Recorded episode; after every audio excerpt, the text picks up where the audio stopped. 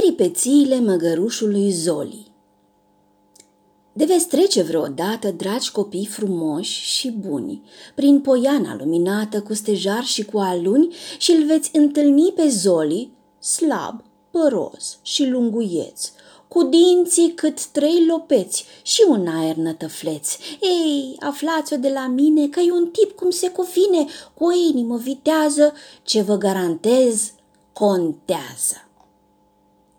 O ureche i stă plăștită spre nara răsucită, iar buza îi pare ruptă ca după o luptă. Are un smoc de păr pe cap și un mers împiedicat, dar privirea lui senină e de bunătate plină. Locuiește într-o șură, părăsită în natură și, de cum se face seară, Zoli nu mai stă pe afară, se așează încet la masă, își ia cina cea gustoasă, cum cred eu că fiecare dintre voi face acasă înainte de culcare. Și apoi, cu puțină apă în gură, așa preț de o clătitură, dinții și spală câte doi cu un fel de perioi.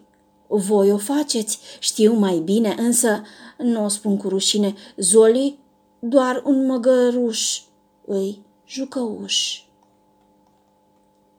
are prieteni o mulțime, broaște, cocostârci, cioroi, însă dintre toți, vezi bine, cu un iepure de treabă e prieten mai de soi.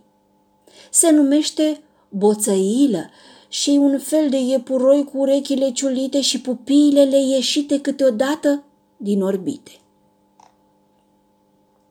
Casa lui nu e departe, în zăvoi, printre tufele de mure lângă negrul mușuroi.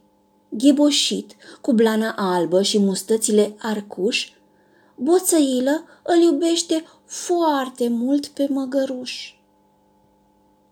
Toată vremea sunt împreună, dormitând printre urzici, bălăcindu-se în apă ori jucându-se pe aici.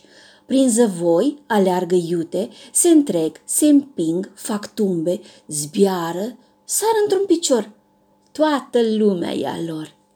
I-am zărit și eu, se pare, și am fost tare fericit. Le stătea așa de bine.